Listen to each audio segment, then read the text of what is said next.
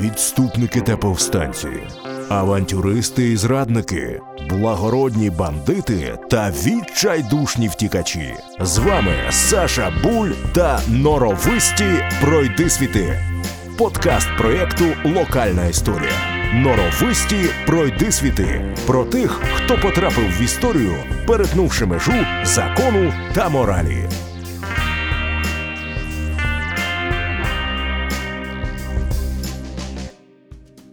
Не дивлячись на те, що історія української національно-визвольної боротьби творилася українцями, писалася вона вкрай часто радянськими істориками.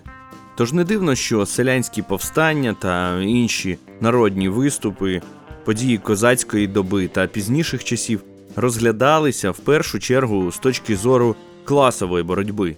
Так, ті, хто виступав за українську державу та культуру, перетворювались на захисників простого люду, тих, хто боровся проти багатих на користь бідних, і це ще в кращому випадку. Що вже говорити про відвертих ворогів радянської системи? Над їх демонізацією десятки років працювали далеко не найдурніші люди. Працювала ціла машина пропаганди. Герої перетворювались у зрадників, борці з поневолителями, у колабораціоністів і так далі. Такий історичний чорний ліс, що чорт ногу зламає. Як то кажуть в народі, без 100 грам не розібратися. 100 грам чого вирішувати вам, я нікого ні до чого не закликаю. Просто скажу, що ви слухаєте подкаст проєкту Локальна історія Норовисті пройдисвіти. Мене звати Саша Буль, і сьогодні ми говоритимемо про діяльність ОУН на Буковині. Розпочнемо традиційно з опитування, після чого, озброївшись історичними документами, відправимось на пошуки, якщо не істини, то захопливих сюжетів як мінімум. Отже, що я знаю про діяльність ОУН на Буковині? Перше, що згадується, це Буковинський курінь, який працював в 40-х роках минулого століття. Е, Його учасники чинили спротив радянській системі, але при цьому співпрацювали з Німеччиною та її союзниками. Також знаю, що були спроби створення таких організацій в гірських районах Буковини. Українська захисна армія, можливо, я помиляюся з назвою, але пригадую так, що здається, недовго ця організація проіснувала і зазнала кількох е, великих поразок. Е, і, і, врешті, її учасники, здається, е, виїхали за межі е, Буковини. Також е, пам'ятаю, що уже в повоєнні роки саме е, учасники ОУН на Буковині е, допомагали населенню чинити спротив е, примусовій колективізації. ОУН, Організація українських націоналістів, це організація підпільна, яка діяла активно під час Другої світової війни. Вона воювала за незалежність України. Очевидно, що під час війни вона використовувала методи і засоби, які вимагає того військовий час. Звичайно, ці засоби не завжди були гуманними.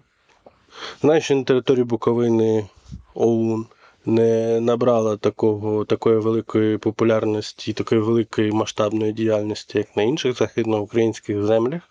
Знаю, що представники цієї організації під час окупації Чернівецької області співпрацювали з місцевим населенням.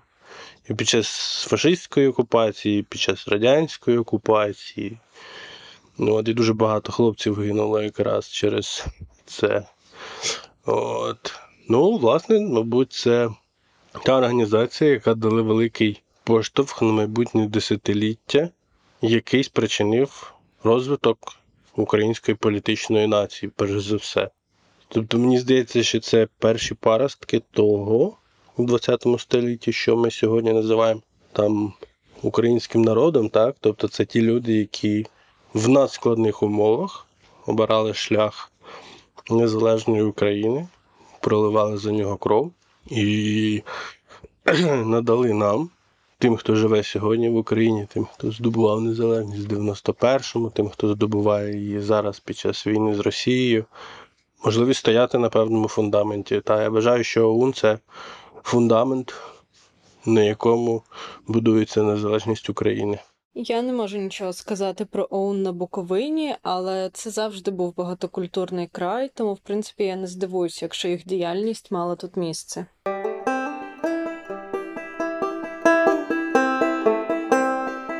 Норовисті пройди світи. Не дивлячись на те, що часи радянської пропаганди може й недавно, але все ж у минулому, до цього часу іноді можна почути, нібито ОУН та українські повстанці боролися за етнічно чисту Україну і намагалися винищити іноетнічне населення на українських етнографічних землях чи в районах етнічно змішаного населення. Такі висновки також робляться із подій польсько-українського протистояння на Волині та в Галичині, що є неправдивими. Водночас діяльність повстанців на Буковині значною мірою вносить корективи, а іноді і прямо перекреслює такі висновки. Докази цього наводить нам історик-дослідник діяльності опору ОУН-УПА на території Буковини Василь Мустеца у своїй статті ОУН та румунська меншина на Буковині. Але її ми розглянемо дещо згодом. Для початку давайте повернемось у, так би мовити, до оунівські часи. Після того, як Румунія окупувала Буковину в листопаді 1918 року, українська політична верхівка, яка не залишила Буковини, опинилася здебільшого у румунських тюрмах. Але як би це пафосно не звучало, Буковина була окупована, проте не скорена. Організація українських націоналістів південно-західних українських земель офіційно сформувалася на Буковині в 1934 році. Коли підпільні організації Легіон українських революціонерів, заснований у 1930 році, та Месники України, заснована у 1932 році, встановили зв'язок із проводом українських націоналістів під керівництвом Євгена Коновальця. Завдяки посиленій праці Організації українських націоналістів за короткий час на Буковині зросла національна свідомість широких українських мас, а також посилився активний спротив процесам румунізації, що в свою чергу потягнуло за собою часті арешти керівників націоналістичних організацій та простого патріотично налаштованого українського населення. Історичного значення набули два судові процеси проти українського підпілля 1937 році, які були першими великими політичними процесами румунської влади проти українського революційного чинника. Найбільший же терор розпочався в останню фазу румунської окупації у 1938-40 роках. В результаті посиленої антиукраїнської кампанії було цілковито ліквідовано легальну українську політичну репрезентацію. Тож, по факту, дієвими залишилися лише революційно підпільні рухи. Значний вплив на політичне становище Буковини також мали події у Карпатській Україні 1938-39 років. Адже українці Буковини організували окрему допомогову акцію для втікачів із невизнаної автономної республіки. Після підписання 23 серпня 1939 року таємної угоди між урядами Радянського Союзу і Третього Рейху, так званого пакту Молотова Ріббентропа, радянська сторона отримала можливість висунути ультимативну ноту уряду Румунії про передачу північної Буковини і Бесарабії до складу СРСР. Король Румунії Кароль II цю ноту прийняв, і вже 28 червня 1940 року його війська залишили ці території. Натомість вже за 6 днів їх повністю окупувала Червона армія. І хоча цього разу пробули на Буковині комуняки недовго, все ж за короткий час московсько-більшовицького панування на Буковині майже вся українська інтелігенція та найактивніші кола селянства і робітництва опинилися або за ґратами, або десь на далекому сибірському засланні. Ті, кому вдалося врятуватися, або емігрували, або залягли на дно, приготувавшись до якихось майбутніх революційних дій. Секрет ефективної діяльності червоних катів полягав у тому, що до рук НКВС потрапили архіви Румунської служби безпеки, так званої Сігуранси, та жандармерії. Відповідно, розпочалися арешти членів політичних партій, національних товариств і організацій, усіх тих, хто був на олівці у румунських спецслужб. Але головна увага обласного управління НКВС, звісно, була прикута до діяльності ОУН як до найбільш організованої, здатної до збройної боротьби сили, яка ставила за мету створення української самостійної соборної держави. Тож не дивно, що з приходом комуняк більшість членів Буковинського проводу емігрували до Румунії. Але боротьба тривала і не безуспішно. Ще донедавна було прийнято вважати, що 30 червня 1941 року відновлення української держави відбулося тільки у Львові. Начебто з часів Буковинського віча, що відбулось на початку ХХ століття, на якому українцями Буковини було проголошено прагнення належати до української держави, таких бажань більше не висловлювалось аж до 90-х років ХХ століття. Проте нещодавнє відкриття в Державному архіві Чернівецької області змушує зовсім по-новому подивитися на події далекого червня 1941 року в Чернівцях та навколо.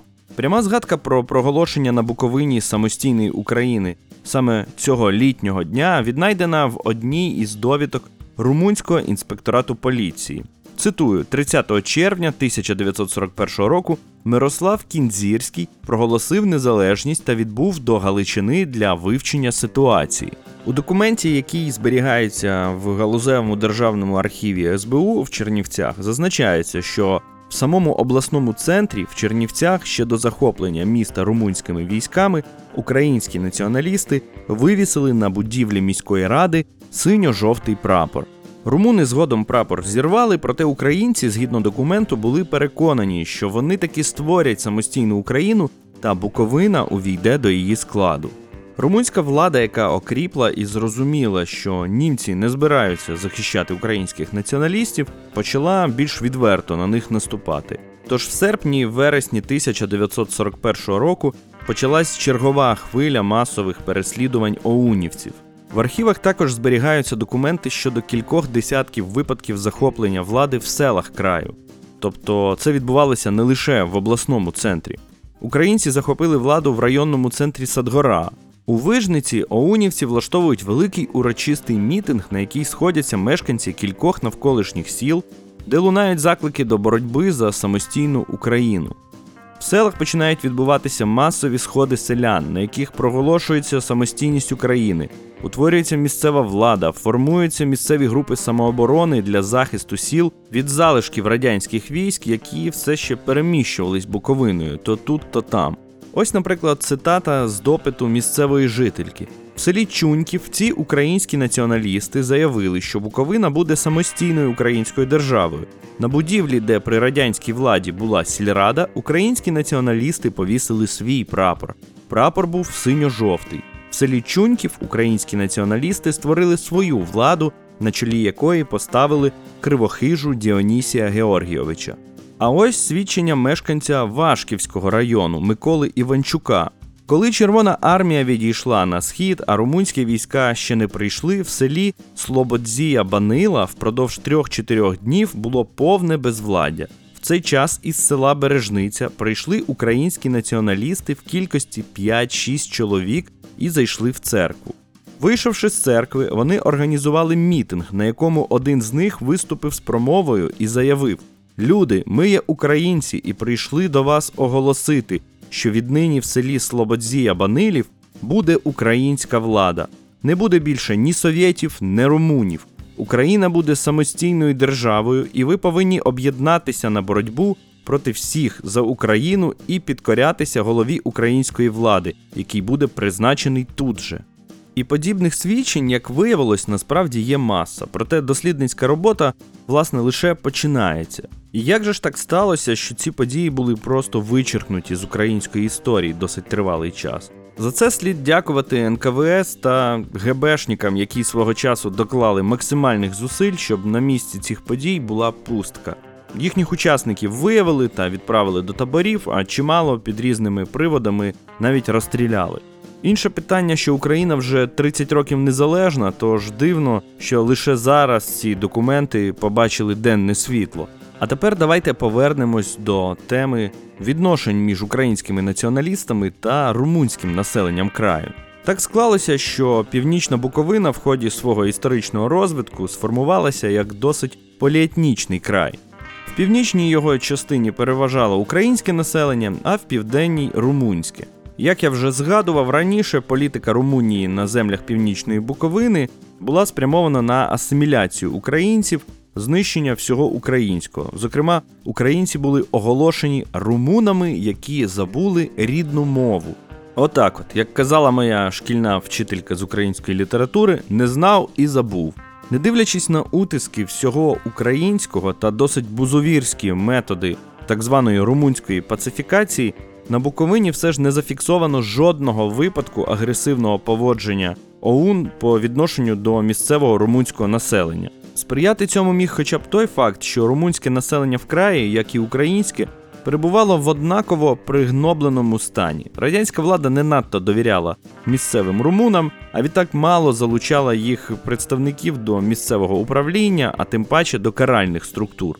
Так само і румуни не сформували на теренах Буковини якоїсь впливової військової сили, яка б виступала за приналежність краю до Румунії та відповідно протистояла б місцевим осередкам ОУН. Ба більше, сама Румунія в очах великої кількості населення з приходом комуняк перетворилася з такого собі поневолителя на союзника. Попри усі поневіряння та переслідування за румунських часів, тепер країна отримала в очах буковинців образ захисника від радянської навали. Чимало місцевих жителів виїхали до Румунії з відступаючими румунськими військами, а кількість спроб населення незаконно перетнути кордон та втекти до Румунії вже після радянської окупації була просто катастрофічною. Адже для великої кількості людей це була єдина можливість уникнути післявоєнних репресій та поневірянь, які запанували на північній Буковині. І ви тільки уявіть, це ж якими мали бути конченими совки, щоб так кардинально змінити уявлення деяких буковинців про Румунію. Ну а на такому історичному тлі Буковинський обласний провід ОУН здійснив декілька цікавих спроб поширити свою підпільну мережу та вплив на румуномовні райони Чернівецької області. І якщо раніше агітація за побудову самостійної української держави не надто знаходила відгук в серцях і головах румуномовного населення, то акцент інформаційної та роз'яснювальної роботи на соціально-економічних чинниках на тлі голоду, мобілізації на Донбас, відбирання власності та заганяння в колгоспи знаходила у них неабияку підтримку. Неабияк наводити діалог допомагало те, що багато повстанців-буковинців добре знали румунську мову, тобто в населених пунктах із населенням румунського етнічного походження вони розмовляли з ними однією мовою. Таким собі плацдармом, з якого велась робота, так би мовити, по румунському напрямку, став Садгірський район Чернівецької області. Тепер ця територія приєднана до міста, і це по факту частина Чернівців. Перші спроби поширити роботу підпілля на терени Бесарабії були зроблені ще наприкінці 44-го, на початку 45-го років. Тоді було сформовано невелику боївку із шести повстанців-уродженців Бесарабії та направлено їх у розвідувальний рейд з метою насадження опорних пунктів для подальшого поширення підпільної роботи, формування підпільної мережі, отримання розвідувальної інформації, а також проведення акцій. Ось як згадує цей рейд Дмитро Козьменко, який його очолював. З хутора Рокитна я зі своєю боївкою пішов в село Рингач Новоселицького району. Проводив нас туди житель хутора Рокитна, який переховувався в той час від мобілізації в Червону армію. Пізніше учасник ОУН під псевдодзвін перебував в боївці Юрася. У його ж родичів в селі Рингач ми впродовж двох діб переховувались. В квартирі знаходилась жінка, двоюрідна сестра дзвона і одна дитина.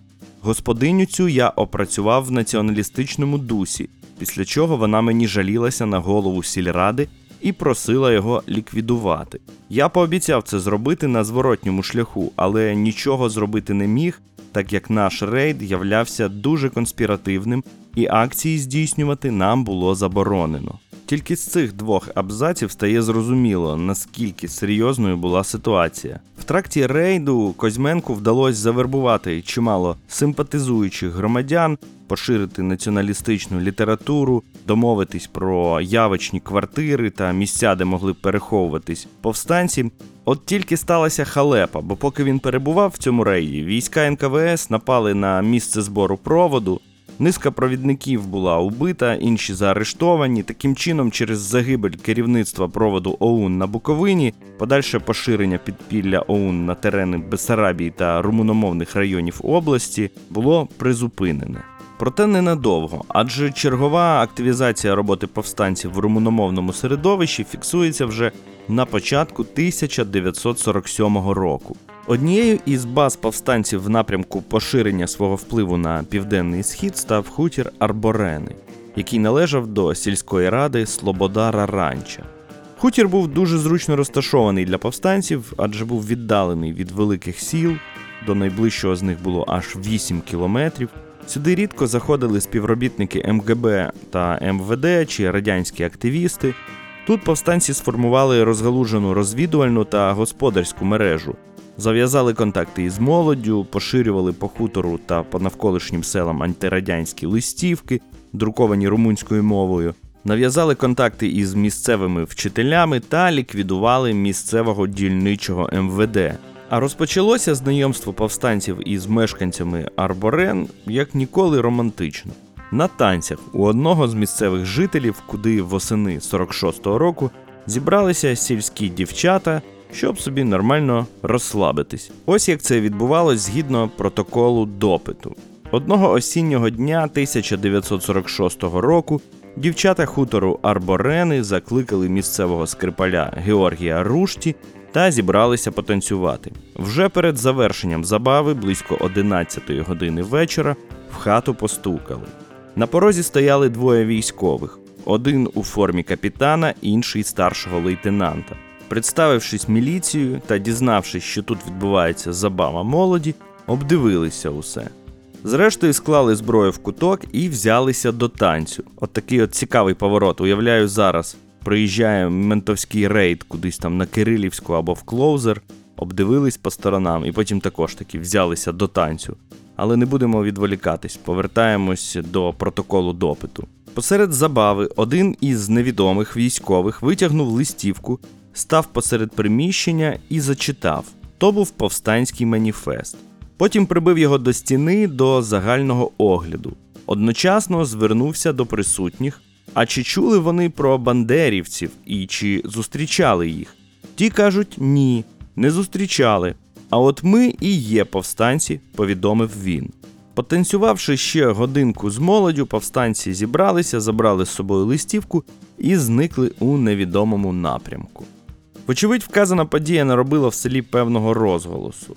Це був однозначний успіх, адже було встановлено контакт із місцевою молоддю та ще й в максимально дружніх умовах. Згодом повстанці навідались практично до всіх учасників тих танців та залучили їх у різний спосіб до підпільної роботи. І перш за все до подальшого поширення свого впливу серед румунського населення краю. Вже восени 47-го року повстанці знову навідались на танці до місцевої молоді. Проте цього разу вони прийшли безпосередньо в сільський клуб. Привітавшись з усіма присутніми, також стали танцювати, цитую, приспівуючи частушки антирадянського змісту. Розкидали в клубі листівки та ідеологічно опрацьовували молодь в антирадянському дусі. Протанцювавши таким чином 20-30 хвилин, місцеві хлопці Русу Іван та Рушті Флорій за сільським звичаєм принесли самогонку та стали пригощати повстанців. Потім оунівці передали місцевій фельдшерці націоналістичну листівку із закликом до молоді не записуватися в комсомол. Її згодом передавали з рук у руки, і таким чином її прочитало багато молоді. З протоколів допитів місцевого населення та актів, складених комуняками, випливає, що основним способом пропаганди, окрім живого діалогу, було власне поширення листівок. І в 99 випадків зі 100 це були листівки румунською мовою. Також саме у румуномовних селах і, перш за все, на хуторі Арборени повстанці влітку 1947 року провели акцію із фотографування спухлих від голоду місцевих селян з метою переправлення доказів голоду в СРСР до країн Заходу. А це вже прям підривна діяльність на міжнародному рівні. На користь дружніх стосунків між організацією українських націоналістів та етнічно-румунським населенням Буковини свідчить те, що багато власне етнічних румунів з часом вступали до лав ОУН або були так званими симпатиками в той чи інший спосіб допомагали повстанцям. У протоколах допитів деяких етнічних румунів можна прочитати формулювання як став на шлях збройної боротьби проти радянської влади за відторгнення України від СРСР і створення так званої самостійної української держави. Та не лише листівками та усною пропагандою займалися оунівці. Інколи їм доводилось переходити і до прямих дій. Таким чином існує багато свідчень про те, що відбувалися ліквідації дільничих МВД, радянських активістів, а інколи навіть і голів сільрад. Проте, на жаль, наприкінці 1947 року та на початку 1948 року повстанці на Буковині понесли важкі втрати. Внаслідок цього контакти із румунським населенням припиняються. Завдяки засідкам та інформаторам радянським каральним загонам вдається знищити практично весь садгірський провід ОУН. Більшість повстанців, не бажаючи здаватись у полон, були вбиті під час затримання. Проте все з тих же документів радянських каральних органів, які дожили до наших днів, можна зробити висновки, що діяльність ОУН, протистояння ОУН на Буковині тривало аж до початку 50-х років. Перш ніж перейти до наступної рубрики подкасту, я хотів би також коротко розповісти про ще одну воєнну організацію, яка діяла на території Буковини і мала пряме відношення до ОУН. Буковинська українська самооборонна армія, так звана БУСА. Це було військове формування періоду Другої світової війни, що виникло в червні 44-го року на базі повстанських загонів організації українських націоналістів на території Буковини. Його основою став Буковинський курінь, сформований у травні 44-го року. Буса діяла в основному в гірських та низовинних районах Буковини та Бессарабії. Головою армії став сільський учитель Василь Шумка на псевдо Луговий. Загальна чисельність армії становила близько тисячі чоловік, переважно ними були українці, але також і чимало румунів. Оскільки на той час Буковина знаходилась під окупацією німецько-румунських військ, основна діяльність армії була направлена на партизанську боротьбу із дрібними частинами супротивника та пропаганду серед місцевого населення. На початку 44-го року із наближенням радянських частин Буса почала тісніше співпрацювати з ОУН. От тільки довгою цій співпраці стати не судилося. У липні 1944 року командир буси Шумка без дозволу Буковинського та центрального проводів ОУН вступив у переговори з німцями. За це на початку серпня відділи ОУН роззброїли буса, а командирський склад розстріляли. У вересні 1944 року залишки буса стали основою буковинського курення УПА.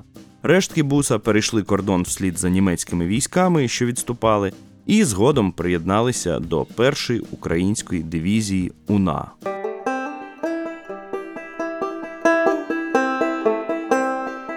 Норовисті пройдисвіти. Український націоналістичний рух 20-50-х років мав чимало спільних рис, притаманних іншим національно-визвольним рухам бездержавних народів Європи, Азії, Африки та Латинської Америки. І хоча всі вони перебували у різному історичному контексті, мали різні соціальні бази, ідеології та стратегії, все ж спільним для них є бездержавний характер народів, які вони представляли, прагнення реалізувати своє право на самовизначення та позбутися підневільного становища. Таким чином, історичних аналогів ОУН по всьому світу можна знайти безліч. Згадати хоча б грецьку філікі етерію, болгарські комітети, внутрішню македонську революційну організацію, Призрінську лігу та комітет визволення Албанії, сербський Чорну руку та народну оборону. Можна також провести паралель із діяльністю ірландських таємних національно-визвольних організацій, які мали тривалий досвід боротьби проти британської колоніальної адміністрації за національні права Ірландії ще з кінця 18 століття. Об'єднані ірландці, молода Ірландія, рух фенів, Ірландське республіканське братство, ну і популярна у масовій культурі Іра. Слід розуміти, що діячі ОУН не вигадували велосипед і уважно вивчали визвольний і державотворчий досвід інших народів і надихалися їхніми прикладами. Про це свідчать, зокрема, матеріали публікацій в офіційних органах Української військової організації, так званої УВО, та проводу українських націоналістів в часописі Сурма та газеті Розбудова нації.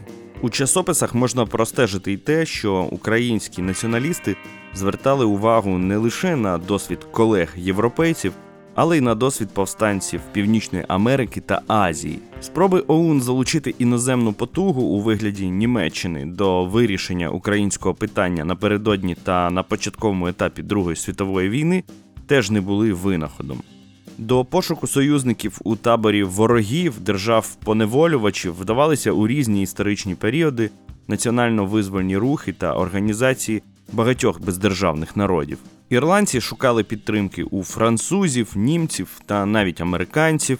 Юзеф Пілсуцький та очолювана ним революційна фракція ППС під час Першої світової війни до 1917 року робили ставку на Німеччину та центральні країни у відродженні незалежності Польщі. У роки Другої світової війни лідери багатьох національно-визвольних рухів азійських народів також шукали зовнішньої підтримки у мілітаристської Японії на противагу європейським колонізаторам. А антикомуністичні підпільні рухи балтійських народів, що боролися проти радянської окупації у 40-41 роках, розраховували так само, як і українські самостійники, використати напад Німеччини на Радянський Союз для підняття збройного повстання та відновлення незалежності власних держав. Тобто старий як світ принцип ворог мого ворога, мій друг, принаймні на певний час, ніхто не відміняв. Спільною для таких, начебто різних національно-визвольних рухів із різних куточків світу є також і суперечлива історична спадщина, що нависає над ними, принаймні над більшістю з них.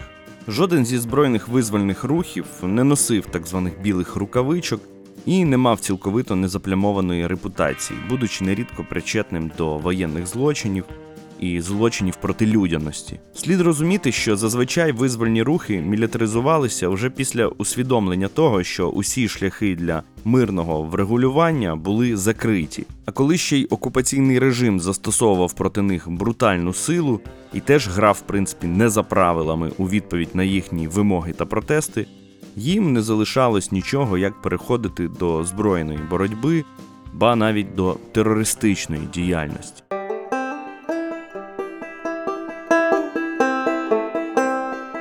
Норовисті пройдисвіти. Не дивлячись на те, що завдяки довготривалій та досить ефективній московській пропаганді абревіатури ОУН та УПА ще донедавна у багатьох пересічних українців викликали асоціації з якимись страшними карателями, слід українських націоналістів у вітчизняній культурі все ж досить помітний. В літературі взяти хоча б такі українські бестселери, як Музей покинутих секретів Оксани Забушко, Червоний Андрія Кокотюхи або ж солодку Дарусю Марії Матіос.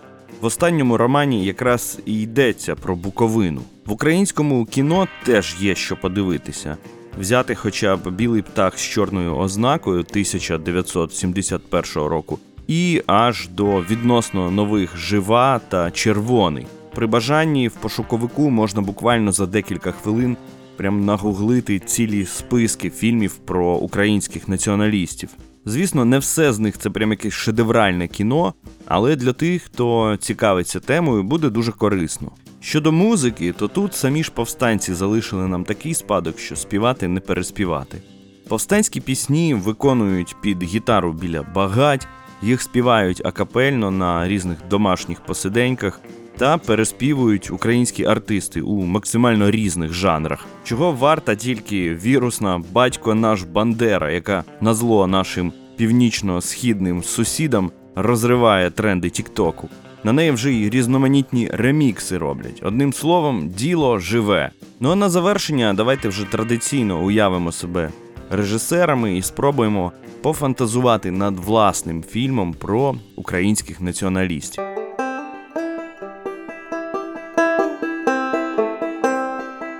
Норовисті пройдисвіти. Перечитуючи акти радянських мусорів і знайомлячись з протоколами допитів, я прям уявив собі якийсь такий круто завернутий шпигунський бойовик. Уявіть щось на кшталт безславних покидьків Квентіна Тарантіно, от тільки про українських націоналістів.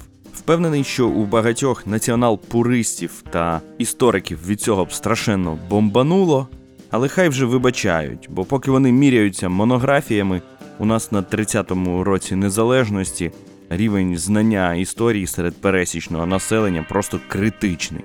А уявіть, як би бомбануло знову ж таки у наших північно-східних сусідів, якщо все це діло зробити у жанрі такої собі альтернативної історії. І якщо головні герої стрічки, завзяті українські хлопці в кінці фільму брутально розправляються з самим Йосифом Вісаріоновичем Сталіним та його найближчим оточенням, заживо підсмаживши їх в якійсь підмосковній сауні. До речі, любителям жанру альтернативної історії можу порекомендувати роман свого, на жаль, покійного земляка Василя Кожелянка, який називається Дефіляда в Москві. Дозволю собі сказати, що це прям такі українські безславні покидьки. Ну а поки ви не побігли до книгарні, аби купити дефіляду в Москві, я прощаюся з вами і нагадую, що ви слухали подкаст проєкту Локальна історія Норовисті пройдисвіди. Для вас збирав інформацію та розповідав Саша Буль. Це був останній випуск цього сезону, тому не знаю, коли почуємось наступного разу. Принагідно хочу подякувати всім, хто залишався зі мною від першого і до десятого епізоду. Всього хорошого і сподіваюся, що скоро почуємось.